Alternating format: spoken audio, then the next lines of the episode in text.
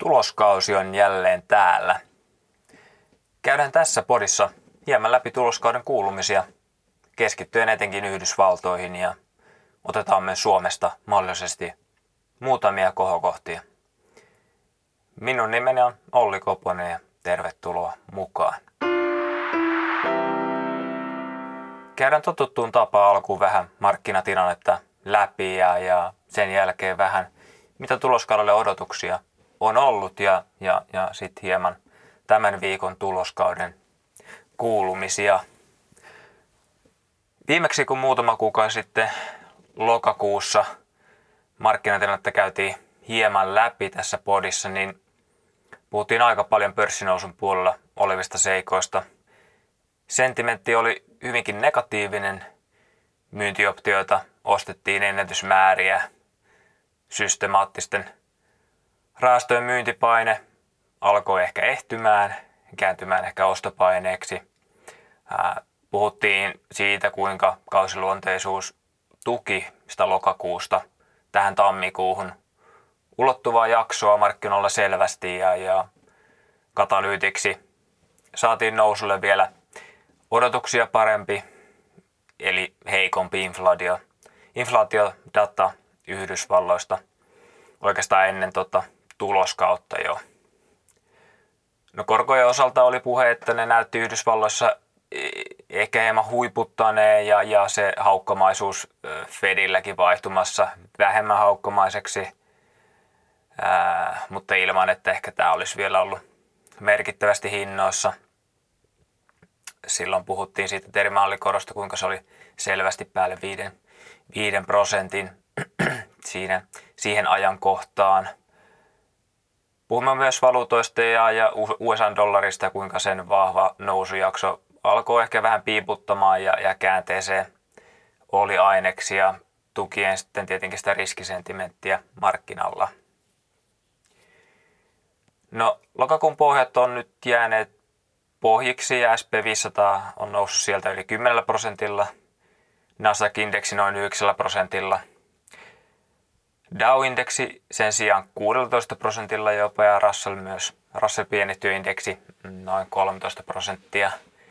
Et kuten luvuista huomaatte, niin kyllä Dow ja Russell-indeksi ovat, ovat pärjänneet muita indeksejä, tai noita pääindeksejä paremmin ja, ja puhuimme silloin viimeksikin tästä, kuinka teollisuus, sykliset pankit ja arvoyhtiöt ovat näyttäneet vahvemmilta ja näytti myös vahvemmilta myös tuloskauden fundamenttien osalta ja se on heijastunut nyt, nyt myös osakeindekseihin hyvin ja heijastu myös jo silloin.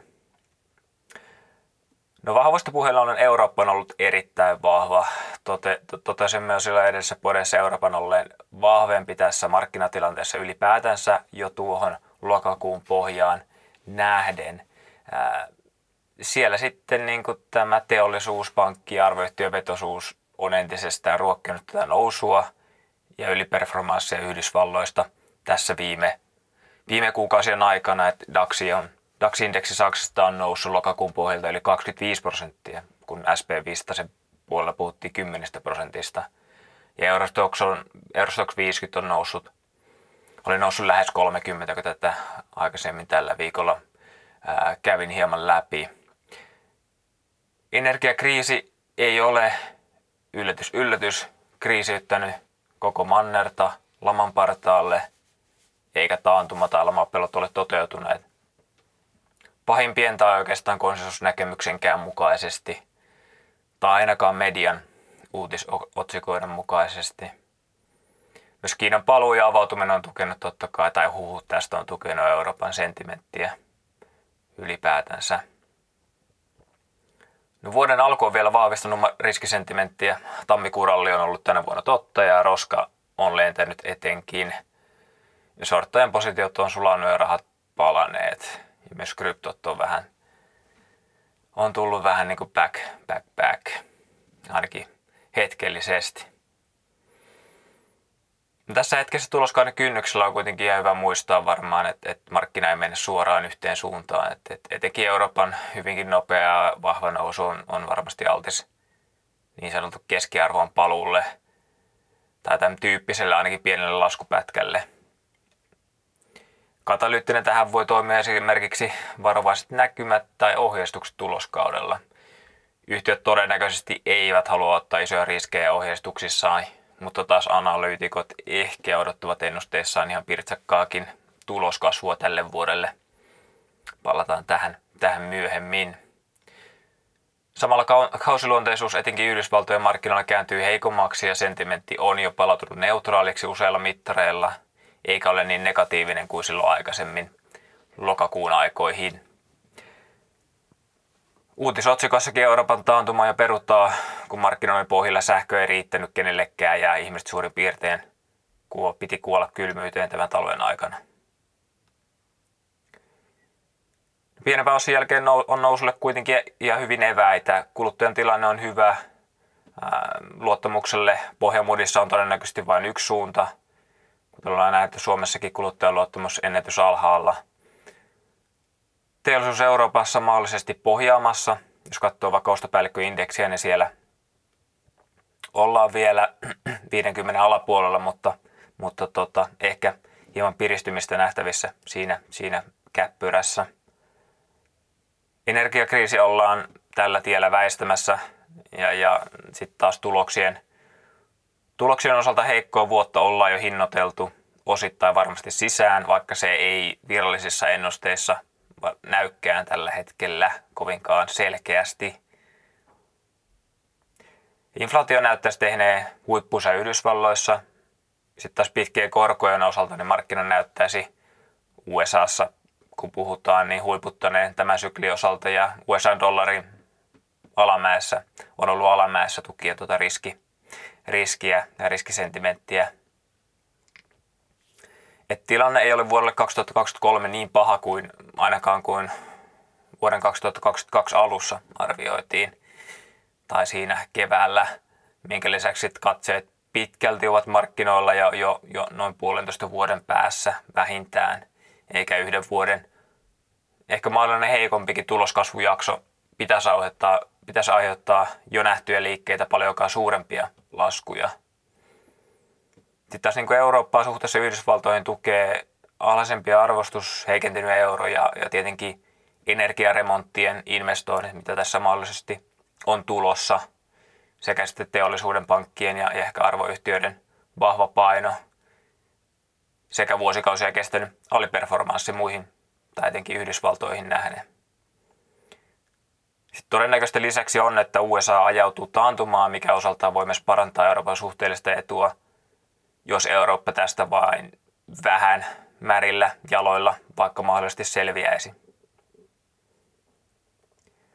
Totta kai realistisia negatiivisiakin skenaarioita osakemarkkinoille ja karhumarkkinan jatkumiselle on olemassa – Tulokset voi pettää vielä odotuksia pahemmin, sota voi eskaloitua johonkin suuntaan, inflaatio voi tulla takaisin vauhdilla ja odotuksia nopeammin, ja Fedin voi totta kai tiukentaa myös talouden aika syväänkin kuoppaa ja tehdä perinteisen virheen.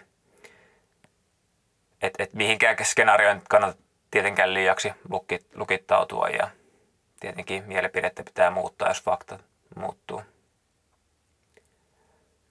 Korkojen osalta niin Yhdysvalloissa lasku on jatkunut. Kymppivuotinen kävi lokakuussa silloin viime podin aikana noin 4,3 prosentissa, mutta tekee nyt laskutrendissään tällä viikolla on tehnyt uusia pohjia noin 3,3 prosentissa. Et korko on tullut siis jo noin prosentilla alas.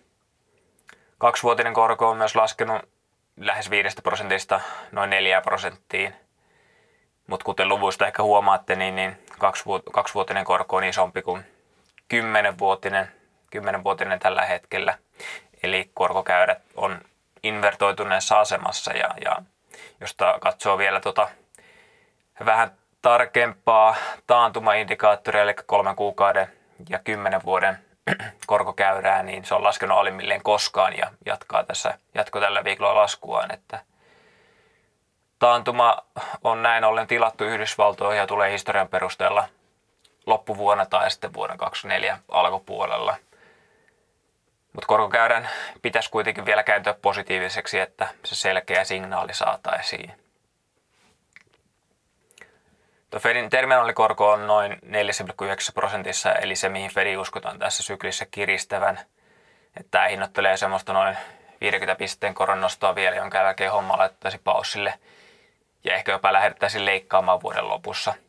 Et, et markkinoilla odotukset vuoden 2023 lopun ää, Fedin korolle on noin 4,4 prosentissa, kun vaihtoehtoväli on tällä hetkellä 4,25-4,50. Et, et, et odotuksissa voi, on, että, että muutama ehkä nosto, yksi nosto, mutta sitten taas vuoden toisella puoliskolla ää, lähdetään, lähdetään sitten tota korkoja ainakin laittamaan paussille, ehkä jopa leikataan.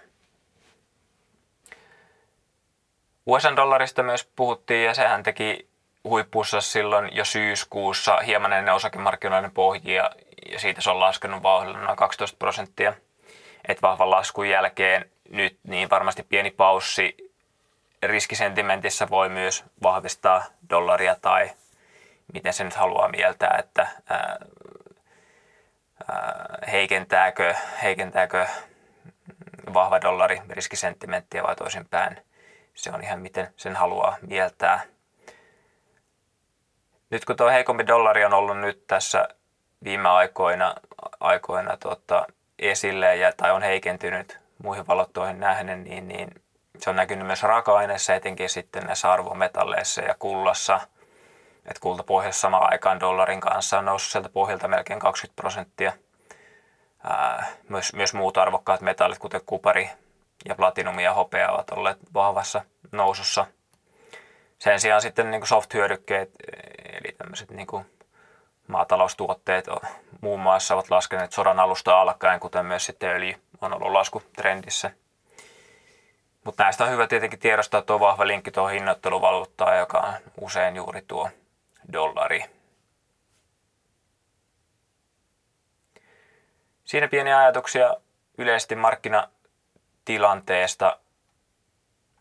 Et vahvan nousun jälkeen varmasti niin kuin etenkin Euroopassa, niin totta kai tässä nyt viikolla jo tätä vähän kirjoitellut ja käynyt läpi, niin, niin tässä sitten torstaina, torstaina ja, ja perjantaina on ehkä otettu hieman jo takapakkia noihin viikon alun korkeampiin lukemiin, mutta varmasti ihan, ihan paikallaan jonkinlainen paussi, paussi tässä olisi ja nyt totta kai sitten tuloskausi antaa tälle ihan, antaa niin kuin, voi antaa ihan katalyyttejäkin tälle paussille. Mutta mennään sitten tuohon tuloskauteen ja käydään ensin SP500 odotuksia, Yhdysvaltojen markkinoiden odotuksia hieman läpi. Ylipäätänsä, jos muistatte viime tuloskautta, niin, niin se oli hieman mollivoittoinen SP500 osalta. Tulokset pettivät hieman odotuksia enemmän, etenkin isolta toimijoilta. Toisaalta taas sitten pankit, teollisuus ja enemmän sykliset osakkeet ja arvoyhtiöt pärjäsivät tuloskaudella paremmin ja se myös palkittiin. Et kuten sanoin, niin Dow ja Russell pienyhtiö tai Dow ja sitten tuo pienyhtiöindeksi Russell peittoi tuloskaudella ja sen jälkeen tuon Nasdaq-indeksin selvästi. Ja sitten taas tämä edellisen, nyt sitten edellisen tuloskauden ja markkinatilanteen, markkinatilanteen vuoksi nämä odotukset tälle Q4-kvartaalille eivät ole, eivät ole kyllä kummoiset. No, SP500 tuloksien odotetaan nyt kvartaalin lopun datan ajankohdan mukaisesti laskevan 3,2 prosentilla Q4 Faxetin datan, datan mukaan. Ää, tulokset laskisi tällöin ensimmäistä kertaa vuoden takaista sitten koronavuoden 2020 Q3, jolloin laskenut 6 prosenttia.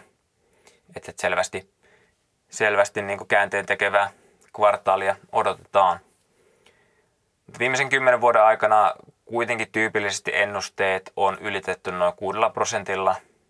Että et tämän perusteella siis olisi hyvinkin mahdollista, mahdollista, että lopulta tulokset sitten kääntyy tuloskauden osalta, osalta nousuun.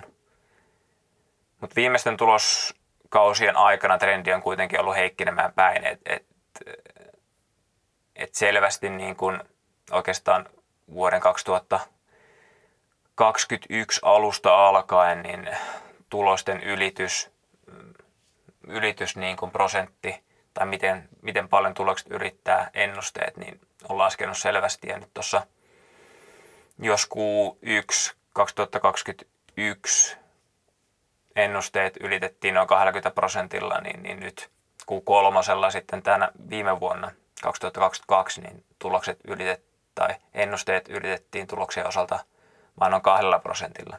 Eli se yllätysmomentti on pienentynyt selvästi tässä viimeisien tuloskausien aikana. Ja ehkä tämä niin kuin viimeaikainen trendi on se realistisempi kuva kuin sitten taas ehkä viimeisen viiden vuoden tai kymmenen vuoden trendi sitten tuosta yllätystahdista.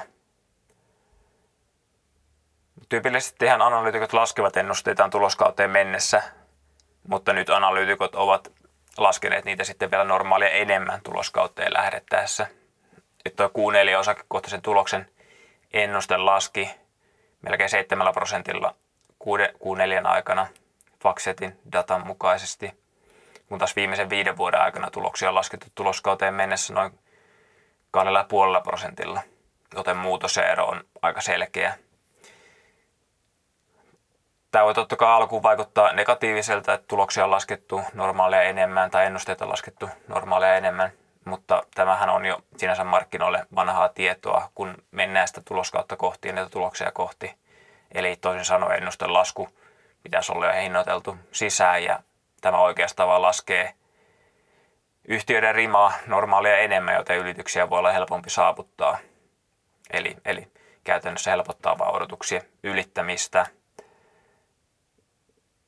Jos katsoo tähän mennessä niin kun tätä tuloskautta, niin se onkin mennyt vähän odotuksia paremmin. Totta kai tuloskausi on vielä hyvin, hyvin tota, aikaisessa vaiheessa, mutta tota, ennusteet on ylitetty noin 8 prosentilla, eli sitä viiden vuoden keskiarvotasoa.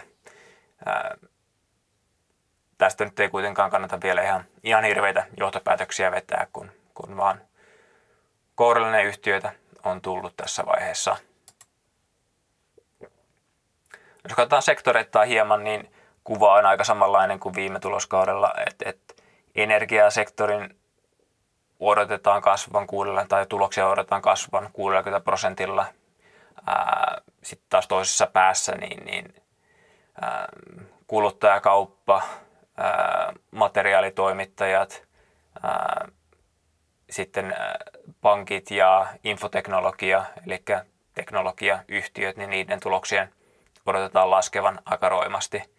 Että oikeastaan kolmen sektorin tuloksia odotetaan niin kuin selvästi nousevan energiaa, teollisuuden ja sitten kiinteistöyhtiöiden ja muiden on sitten lähellä nollaa tai sitten laskussa, mikä sitten vietän SP500 sen odotuksen sitten, sitten tota, miinukselle.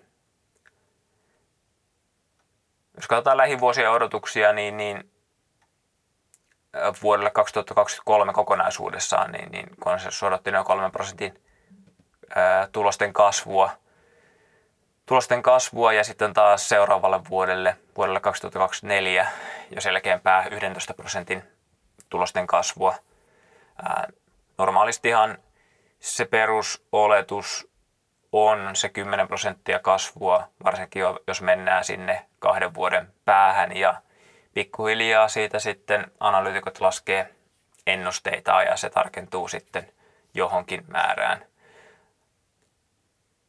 Tässä on esimerkiksi Goldman Sachs on itse, itse hieman pessimistisempi tuloksien osalta, että näkee, että tänä vuonna tulos, tulosten kasvu on ollassa ja, ja sitten 2024 noin 5 prosentissa. Ja sitten myös erilaisia taantumaskenaarioita on eri pankit antanut, että, että taantumassa tänä vuonna tulokset voisi laskea noin kymmenisen prosenttia, kun se nyt konsensus on siinä nollan tai pienen kasvun, kasvun paikkeilla. Et siinä mielessä, kun tässä varmasti jonkinlaiseen taantumaan tai hidastumiseen USA-talous on ajaantumassa, niin varmasti normaalissa tilanteessa niin, niin tulokset laskisi, laskisi ainakin se varmasti sen 10, 10 prosenttia. Et siinä mielessä noissa virallisissa ennusteissa voi olla sitten laskun varaa. Mutta sinänsä se, että, että mitä niin kuin virallisissa ennusteissa on ja sitten, että mitä osakemarkkina on hinnoitellut jo, niin se, se voi olla tietenkin eri asia ja varmasti ää, taantuma alkaa olla jo aika tiedetty tosiasia tai tunnettu NS-riski, kun se jossain vaiheessa varmasti sitten tulee, tai no, jos ei tule, niin sitten sehän on tietenkin positiivinen, positiivinen riski osakemarkkinoille. Mutta osaltaan näen kyllä, että et, et virallisen nollakasvun vs. sitten 10 prosentin tulosten lasku, niin osakemarkkinoiden hinnoittelu on jossain siinä välissä ehkä jopa painottuu enemmän sinne 10 prosentin laskun paikkeille. Mutta kuten tuossa alussa sanoin, niin välttämättä yhden vuoden tulosten laskulla ei ole välttämättä niin iso merkitystä. Ja totta kai, jos tulokset laskee, niin sitten reboundi seuraavana vuonna on sitten usein isompi. Ja, ja ainakin prosentti mielessä, jos se näin haluaa miettiä. No mennään sitten Helsingin pörssi odotuksiin. Meillä on hyvinkin ohkasta tuloskasvua odotuksissa. Liikevaihtoja odotetaan nousevan noin 8 prosentilla, mutta tuloksia oikastuun liikevoiton odotetaan nousevan vain noin prosentilla. Meillä on Juha Kinnunen tehnyt erittäin hyvän tuloskausi ennakon meidän, meidän sivuille, niin se kannattaa käydä ehdottomasti lukemassa. Tämä on tosiaan meidän seuraamien yhtiöiden dataa ja toi 8 prosentin liikevaihdon kasvu olisi historiallisesti erittäin korkea taso, mutta totta kai sitä tukee voimakas inflaatio ja, ja niin kuin reaalisesti, reaalisesti niin kuin tuo liike, liikevaihdon kasvu ja nousevat volyymit vaatii nyt paljon ja että nimellisestihän tuo, tuo on sitten niin kuin, ää, annettu tuohon, että et, et, kyllä se inflaatio on tota tukenut, tukenut tässä viime kvartaalien aikana – No tuloskasvun osalta niin, niin tuo 1 prosentin toteuma olisi aika lailla sama kuin Q3, mitä saatiin. Ennuste on laskenut viime kuukausien aikana muun muassa negatiivisten tulosvaroitusten myötä. Ja totta kai suuria yhtiökohtaisia eroja on odotettavissa niin kysynnässä kuin kulupuolella. Samalla nuo kustannuspaineet ja esimerkiksi tuotannon rajoitteet ovat, ovat kuitenkin helpottaneet ja yhä useammalla haasteella kuitenkin se, tai yhä useammalla yhtiöllä haasteena on, on enemmän tuo heikkenevä kysyntä kuin sitten ehkä tuo tarjontapuoli. Lisäksi varastotasot on monilla toimialoilla korkealla, etenkin sitten heikentyneeseen kuluttajakysyntään näkymään peilattuna. Ja tuosta nyt saatiin tietenkin tälläkin viikolla Duelilta esimerkki. Tämä voi tietenkin löydä volumeihin lyhyellä aikavälillä – lisävipuja aiheuttaa myös tietenkin alaskirjausriskiä sitten, jos tätä joudutaan uudestaan arvioimaan tätä varastojen tasoa. Vaikka inflaatiopiikki on sitten tasolla tästä takana, niin kulut nousee edelleen aika voimakkaasti ja sitä kautta tuloskasvu on varmasti vaatinut yhtiöltä hinnoitteluvoimaa. Et, et siinä, mielessä, siinä mielessä ehkä niin kuin materiaalien inflaatio ja sitä kautta tuleva paine on ehkä helpottanut, mutta taas muut kulut on monet olleet sitten nousussa ja tätä kautta sitten heikentänyt tuota yhtiöiden tuloskasvua. Ja kyllähän kun kuunnelija tuloskaudella ollaan, niin ohjeistukset on hyvinkin keskiössä, että tähän niin kuin sinänsä Suomessa erikoista, että annetaan koko vuodelle versus sitten Yhdysvalloissa, missä annetaan suurin piirtein seuraavalle kvartaalille ohjeistus, niin tämä luo aika hyvää kuvaa ja on hyvin tärkeä tulos, tuloskausi niin kuin Suomen, Suomen osalta. Ja totta kai sitten Suomessa aina osingot kiinnostaa ja kuunnelijallehän niistä ehdotuksia annetaan. Että, ja sekin varmaan jo, jollain tasolla indikoi sitä sitten, että miten yhtiö näkee oman, oman liiketoimintansa kehittyvän, että uskaltaako antaa vuolaita osinkoja ulos. Jos katsotaan lähivuosia, niin meidän tuloskasvuennusteet on olleet laskutrendissä, kun ehkä tuo talousnäkymä on heikentynyt. Talous on kuitenkin kestänyt ehkä karhumaisia odotuksia paremmin, eikä Euroopassakaan energiakriisi ole sillä tavalla toteutunut, kun tuomiopäivän pasuunat ja riskejä sekä epävarmuustekijöitä voivottelevat olisi ehkä toivoneet, että totta kai vielä tässä on aikaa varmasti ensi vuosi ja talvi on sitten, sitten vaikeampi usean yhtiön osalta. Mutta tämä odotuksia parempi kehitys on, on kuitenkin sitten luonut uskoa yhtiöiden tuloskunnon kestämiseen ja tietenkin mikä sitä paremmin piristää kuin nousevat markkinat. Mutta näkymiä alkaneeseen vuoteen varjostaa kuitenkin tämä kuluttajan varovaisuus ja nousevat kustannukset ja, ja samalla kuitenkin toi, kuten sanoin, niin tuo kuluttajaluottamuksen laskun jatkuminen nykytasolta vaikuttaa jo aika haastavalta. Ja tuolla niin kuin energiakustannukset varmaan kokee vielä jotain nousupiikkejä, mutta sitten taas ei meillä mitään massiivisia sähkökatkoja tai muutakaan kriisiytymistä ole ollut ainakaan vielä havaittavissa. Hämyisen näkymän myötä näiden yhtiöiden omien ohjeistuksia ja kommenttien merkitys kasvaa varmasti ja, ja vaikka näissäkin voi olla koronan tapaa hieman semmoisia poikkeavia esitystapoja, toivotaan, että ei ole, koska se oli aika sinänsä ää, ärsyttävää aikaa näin analytikoja varmasti sijoittajankin näkökulmasta, kun yhtiöt ei oikein, oikein sanonut mitään ja epävarmuuksien lista oli loputon. Analytikot odottavat vuodelta 2023 edelleen voimakasta tuloskasvua, liikevoittoa nousi noin 12 prosenttia, mikä on totta kai aika haastava, jos uskoo konsensusnäkemykseen, että Eurooppa ajautuu tänä vuonna taantumaan, vaikkakin tuo konsensusnäkemys ehkä viime aikoina vähän muuttunut. Kustannusinflaatio rauhoittaessa kannattavuudet voi kyllä hyvinkin kehittyä positiivisesti, mutta kyllä hyvästä kysyntäympäristöä olisi ja totta kai myös apua – apua, että, että varmaan ihan pelkästään kustannuksia alentamalla tuohon ei, ei päästä. Että ohjeistuksien pitäisi kyllä tuohon tuloskasvuun nähden olla valtaosin positiivisia ää, indikoiden tuloksen kasvua, mutta varmasti niin kuin varovaisuus on näissä alkuvuonna vielä keskiössä, että tuskin monikaan haluaa lähteä liian suurella riskillä ohjeistamaan, ää, sillä aika moni on myös joutunut muokkaamaan ohjeistuksia viime aikoina aika urakalla. Et, et voi olla, että tuossa niinku ohjeistuksessa nähdään jonkin verran varovaisuutta yhtiöillä. No mennään sitten tarkemmin SP500 ja Yhdysvaltojen tulosviikon ja tuloskauden tota, kohokohtiin vähän yhtiökohtaisemmin ja tarkemmin.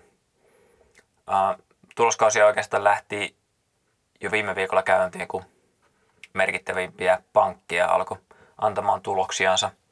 Tuloksiansa ja tällä viikolla sitten loputkin pankit on antanut, tai isommat pankit on antanut tuloksensa julki.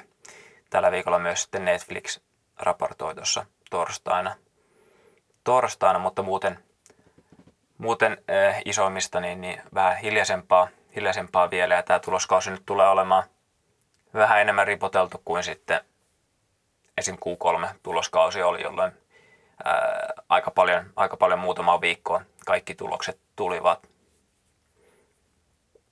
Mutta mennään noihin pankki, pankkituloksiin ensin. Nehän, pankithan kertoo aika hyvin sitä talouden tilasta niin kuluttajien kuin sitten yrityksienkin mm, näkökulmasta. Ja, ja hyvin paljon riippuen eri pankista, niin kertoo ihan sitä tavallisesta tallaajasta versus sitten niistä isoista pörssiyhtiöistä, mitkä, mitkä Wall Streetille pyörivät. Viime viikolla raportoinut JP Morgan laski tuloksen tultua julki muutamalla prosentilla, mutta jää selvästi plussalle hyvät, hyvän tuloksen siivittämänä. Yhtiöhän löi ennusteet pääluvultaan, mutta taas investointipankkisegmentissään oltiin jälleen alle markkinoiden odotusten – myös ohjeistus korkotuloista jäi alle markkinoiden odotusta ja oli aika varovainen. Lisäksi kommentit talousympäristöstä olivat aika varautuvia, luottotappiovaraukset olivat hieman markkinoiden odotuksia korkeampia.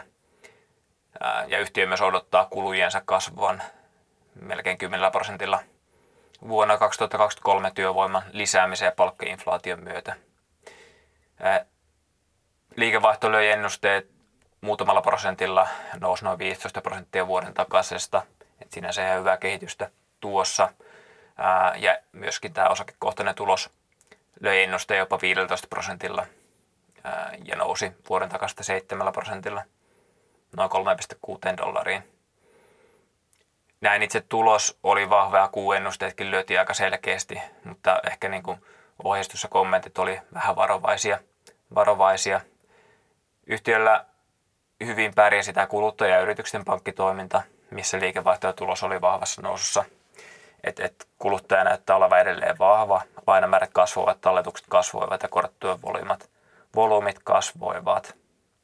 Sitten taas investointipankkitoiminta, kuten puhuttiin jo viime tuloskaudella pankkien osalta, että se, oli, se on heikolla tai siellä, siellä niin liikevaihdot laskee ja se, se aktiviteetti on hiljasta. Ja se oli JP Morganilla jälleen, jälleen pettymys. Liikevaihto laski odotuksia enemmän ja aktiviteetti on ollut siellä alhaasta.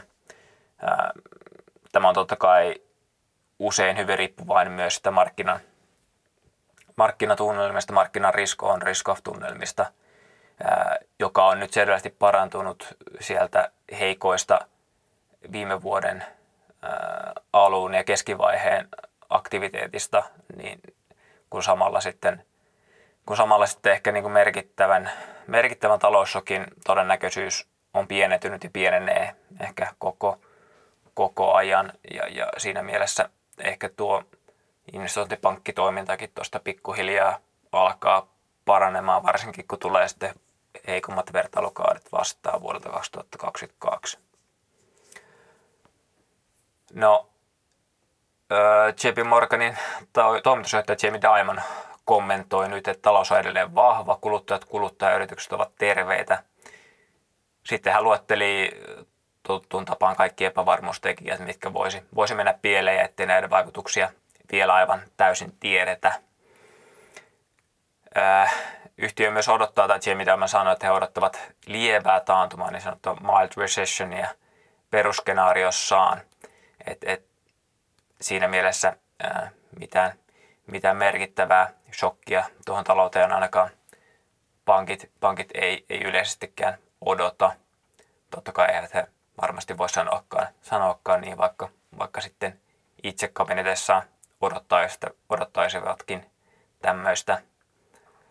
Mikä on ehkä, ehkä semmoisia huonoja merkkejä, mitä tuosta raportista voi nostaa esiin, että yhtiö on alkanut nähdä hidastumista asuntolainaamisessa sekä sitten autolainoissa, mikä on sitten tietenkin näiden, näiden niin kuin hinnoissakin nähty ja sen perusteellakin ollut nähtävissä, että varmasti tuolla se lainaaminen, lainaaminen hidastuu, jos jossain on hidastunut.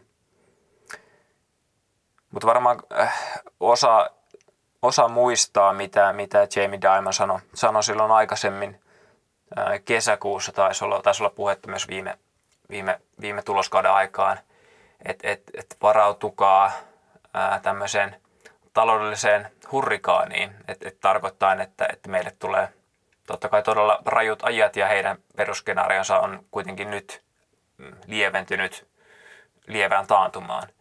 Et, et, näin se hinta muuttaa pankkienkin sentimenttiä oletettavasti. Et, et, vielähän se hurrikaani voi varmaan tulla, mutta ei se taida olla enää heidänkään perusskenaario kaiken näköisiä lauselmia nämäkin, nämäkin toimitusjohtajat antavat, antavat julkisuuteen. Sehän ei ollut tainnut olla virallisesti mistään JP Morganin raportista, vaan Jamie Dimon oli jossain, jossain konferenssissa näin puhunut. Mutta kaikista epävarmuustekijöistä huolimatta Morganilta tuli hyvä, hyvä tulos ja oikeastaan niin kuin, ää, aikaisempia odotuksia vahvempi USA-talousnäkymä tällä hetkellä ainakin riitti sijoittajille. No Bank of America kanssa tuli viime viikolla ja se päätyi myös selvästi plussalle päivän päätteeksi ensin myös pelästettyään sijoittajakommenteilla ja kasvaneilla luottotappiovanrauksilla. Ylipäätänsä päärivit oli odotuksia paremmat, liikevaihto nousi noin 11 prosenttia lyöden ennusteen yhdellä prosentilla. Tässä niin nettokorko nettokorkotuloksen 30 pinnan nousu ja lainamäärän kasvu avitti pankkia, ää, mutta sitten heikko, mutta odotuksia parempi investointipankkiliiketoiminta vähän heikensi tota, ää, aktiviteettia ja liikevaihtoa tuossa kvartaalilla.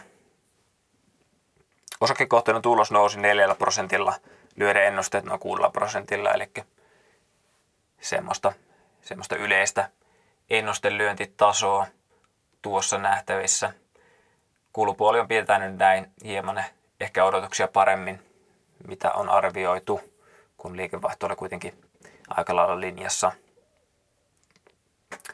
Luottotappion varaukset nousi 1,1 miljardiin noin 1 miljardin ennusteen, ennusteeseen nähden, joten yhtiö varautuu CEO Brian Monahankinkin ää, näkemään selvästi hidastuvan taloudelliseen ympäristöön.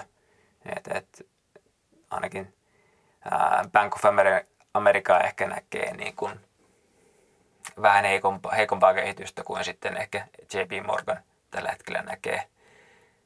Ää, nämä kommentit ja tietenkin yleisesti tämä pankkien korkeimmat luottotappion varaukset aavistuksen varmasti on, tai säikäytti alkuun, alkuun sijoittajia, mutta totta kai näissä luottotappion on hyvä huomioida, että pankit joutuvat varautumaan mahdollisiin heikompiin oloihin, eikä niin sanotusti varaudu jo tiedossa oleviin ongelmiin tai luottotappioihin. Et, et jos muistatte yhtään, mitä koronassa tapahtui aikaisemmin, niin luottotappio varaukset ampui silloin katosta läpi. Ja vaan sen takia, että niitä voidaan sitten purkaa, kun sitä maailmanloppua, maailmanloppua ei tullutkaan. Et näiden heijastukset taloudellisesta tilanteesta eivät ole ehkä niin ajantasaisia, vaan enemmänkin varautumista mahdolliseen heikompaan kehitykseen. Mutta kaiken kaikkiaan niin hyvä tulos Bofalta, vaikka, vaikka sitten niin näkymässä heikompia aikoja odottaakin. Nopeasti kahdesta muusta viime viikolla tulleesta pankista Citigroup oli kohtuu odotettu. Yhtiöllä on käynnissä uudelleen organisointi ja se kärsii myös investointipankkitoiminnan heikkoudesta. Yhtiö onkin aikaisemmin kommentoinut, että se tulee jäämään tässä varmaan vähän jälkeen Wall Street-kilpailijoistaan, kun yhtiötä uudelleen organisoidaan. Wells Fargo nousi myös viime viikolla perjantaina, vaikka yhtiön tulos puolittui ja luottotappiovarauksia kasvatettiin. Tulos oli kuitenkin markkinoiden laskeneita odotuksia parempi.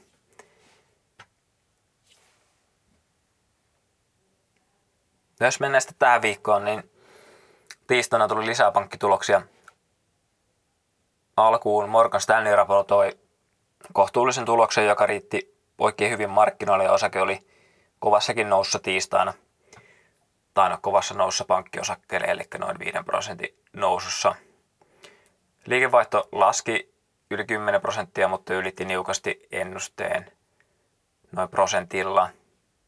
Yhtiön varahoito liiketoiminta sekä bondien tai velkakirjan treidaaminen ylitti odotukset, ja toi, mutta tuo investointipankkitoiminta sekä sitten muu konsultti ja neuvonanto advisory liiketoiminta laski, laski voimakkaasti mutta totta kai, tai kuitenkin niin kuin, äh, ehkä pelättyä paremmin pärjäsi verrattuna sitten muihin, muihin pankkeihin, mitä ollaan nähty.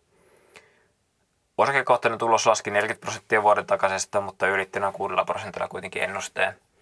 Et siinä mielessä meni vähän paremmin. Myös Morgan Stanley kasvatti luottotappiovarauksia, mutta tämä johtui osittain myös kasvaneesta lainemäärästä – tulos riitti kyllä oikein hyvin markkinoille ja oletettavasti tuo varahoidon vahva loppuvuosi yhdistettynä ehkä vähän piristyneeseen osakemarkkinaan ja tulevaisuuteen, niin, niin kiritti osaketta sitten tuloksen jälkeen. No kolmas Sachs raportoi myös tiistaina, että jos muiden pankkien tulokset ovat olleet hyviä tai kohtuullisia, niin oli Goldman Sachs näiden jälkeen eh, pieni tai ehkä isokin pannukakku.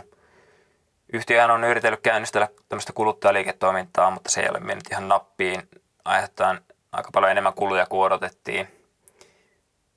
Platform Solutioniksi nimetty segmentti teki 1,8 miljardin dollarin liikevaihdolla noin 2 miljardia tappioita kertoen sen investoinnin onnistumista lyhyellä aikavälillä. Tämä siis vuonna 2022 toimitusjohtaja David Solomonin mukaan segmentissä onkin edetty, edetty vähän liian nopeasti, mikä on sitten näkynyt kyllä tuloksissa. Yhtiön päärivit jäi myös ennusteesta, liikevaihto laski 16 prosenttia jääden noin 1 prosentista ennusteista. Yhtiön varahoito ja globaali pankkitoiminta sekä neuvoanto liiketoiminta, eli, eli konsulttiliiketoiminta, advisory-liiketoiminta heikensi liikevaihdon tulosta ja kehitystä. Ja investointipankkiliiketoiminta laski jopa 50 prosentilla. Isompi pettymys oli kuitenkin osakekohtainen tulos, joka jäi ennusteesta lähes 40 prosentilla. Liikevaihto tällä hetkellä yhtiöllä laskee ja kulut yhtiöllä oli nousussa odotuksia enemmän, mikä ei ole tietenkin, tietenkään mikään hyvä kombinaatio heikentyvään taloustilanteeseen. Myös luottotappiovaraukset kasvoi noin 50 prosenttia enemmän, mitä analytikot olivat odottaneet, eli tässäkin mielessä pettymys tuli tuolta. Tulospettymys oli Wall Streetin kultapoille isoimpia vuosikymmeneen ja mikä selittää osakkeen noin 5-6 prosentin laskua tiistaina. Et selkeä, selkeä pettymys noiden pankkien osalta tuo Goldman Sachsin raportti.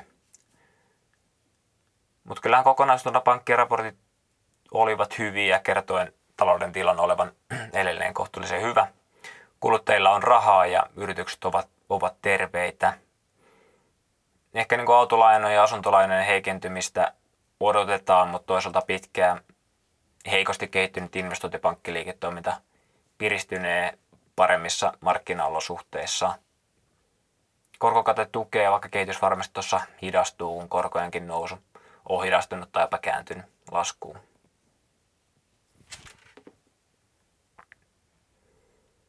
No, torstaina tuli vielä muutama ihan mielenkiintoinen tulos. Saippu ja hammastahnaa myyvä Procter Gamble raportoi torstaina. Se oli aika odotuksien mukainen raportti. Yhtiö on nostanut hintojaan aika voimakkaasti ja ilmeisesti kuluttaja on vielä heidän kommenttienkin mukaan vastannut näihin odotuksiin tai vastannut näihin niin kuin vielä odotuksia paremmin. Eli eivät ole niin sanotusti lopettaneet käsien pesua, vaikka heikompia, heikompia aikoja kohti ollaan menossa. BG myös nosti hieman kasvuohjeistusta vuodelle 2023 ja aikoo jatkaa hinnankorotuksia myös tänä vuonna – Yhtiö kuitenkin totesi, tai on vielä omasta toisten vuosi puoliskosta vielä hieman epävarma, eikä näkymissäänkään tai ohjeistuksessaan halua nojata vielä siihen, mikä voisi olla potentiaalisesti mahdollista saavuttaa vielä tänä vuonna, mikä sitten oli, oli sijoittajille ehkä vähän, vähän pehtymys ja laski hieman osaketta, mutta mitä isoja liikkeitä kyllä tuossa ei nähty. Ehkä sitten mielenkiintoisin osake tuota loppu, loppuviikosta oli torstaina raportoinut Netflix. Ja osakehan tuppaa aina reagoimaan aika voimakkaastikin tulosjulkistuksiin, tai ainakin viime aikoina on reagoinut. Et oikeastaan vuoden 2021 lopun, lopun jälkeen niin, niin Q421 ja Q122 oli, oli aika isoja pettymyksiä ja osake laski aika, aika rumastikin siinä näiden tuloksien jälkeen, mutta tänä vuonna, äh, tai anteeksi viime vuonna Q2, Q3 tulos on ollut hyvä tai raportti on ollut hyvä ja osake on noussut, noussut raportin jälkeen aika voimakkaastikin ja ollut noussut trendissä tässä sitten viime, viime kesäkuusta lähtien. Netflixissä fokuksessa on tietenkin tilaajamäärät tai asiakasmäärät ja niiden kasvu ja tietenkin kuunnelijalla sitten seuraavan vuoden ja sitten niin kuin seuraavan kvartaalin ohjeistus ja ää, kommentit sitten etenkin tuosta heidän halvemmasta ää, mainosperusteisesta tilauspalvelusta, että miten se on lähtenyt kvartaalilla käyntiin. No katsoo tulosta, niin, niin liikevaihto kasvoi kahdella muutamalla prosentilla ja oli aika linjassa odotuksien kanssa. Osakekohtainen tulos oli 12 senttiä, mikä jäi jopa 70 prosenttia tuosta odotuksesta. Mutta sitten kun katsoo vähän muita tuloslukuja, niin operatiivinen marginaali oli 7 prosenttia, kun taas odotukset oli vähän päälle 4 prosentissa. Eli niin kuin ihan alariveillä jäätiin aika selvästi, mutta sitten vähän ison ylemmillä riveillä ää, ää, päästiin selvästi yli markkinoiden ennusteiden. Ja myöskin vapaa kassavirta oli noin 300 miljoonaa positiivinen, kun taas odotuksessa oli 200 miljoonaa negatiivinen kassavirtaennuste. Sitten taas, vaikka tuo EPSI jää aika selvästi, niin sitten muissa luvuissa ja tuossa vapaassa kassavirrassa, niin, niin oltiin selvästi yli ennusteiden. Mutta vaikka tuo osakekohtainen tulos oli huono, niin, niin striimaajien määrä tai tilaajien määrä oli se, mikä raportissa yllätti aika merkittävästikin positiivisesti. Yhtiö lisäsi noin 7,7 miljoonaa käyttäjää tai tilaajaa, kun ennuste oli 4,5 miljoonassa, eli ylitti 70 prosentilla ton tilaajamäärä ennusteen. Et, et, yhtiöllä oli vähän heikompi alkuvuosi noiden suhteen, mutta nyt nuo tilaajamäärät on lähteneet parantumaan viimeisimpiä kvartaalien aikana. Ja yhtiö näkee, että heillä on nyt aika hyvä polku lähteä kasvattamaan liikevaihtoa mainosperusteisen palvelun sekä sitten tunnusten jakamisen rajoittamisella. Et yhtiöllä on nyt myös vähän kokeilussa tuo tunnusten jakamisen rajoittaminen ja sen, sen niin kuin kautta liikevaihdon ja tulojen lisääminen. Ja tämähän on ollut jokseenkin trendi aika monessa striimauspalvelussa viime aikoina, että tätä pyritään vähän rajoittamaan. Ohjeistuksen näkymät oli aika linjassa odotuksiin, vaikka tulossuvulta ja ehkä pieni pettymys q mutta yhtiö kuitenkin odottaa marginaalien parantuvan kokonaisuudessaan vuonna 2023 ja kassavirta q oli hieman odotuksia parempi. Et yhtiöhän ei anna enää noita tila- ja määräennusteita, vaan keskittyy taloudellisiin lukuihin, mikä totta kai on ihan ymmärrettävää, kun ehkä markkinakin alkaa olla aika saturoitunut tai kypsessä vaiheessa ja, ja pitää keksiä erilaisia tapoja la- ja laajentaa tuota tuotearsenaalia, että saadaan kasvua, kasvua aikaa. Yhtiö myös sanoo, että poltettuaan kassaa semmoiset kymmenen vuotta, niin, niin nyt tuloksena he uskovat, että Netflix pystyy generoimaan kestävää positiivista kassavirtaa. Ja hyvältä se näyttää ainakin tähän mennessä, että vapaa kassavirta on ollut positiivinen kahdeksan, kahdeksan, kahdeksan viimeisimmän 12 kvartaalin aikana.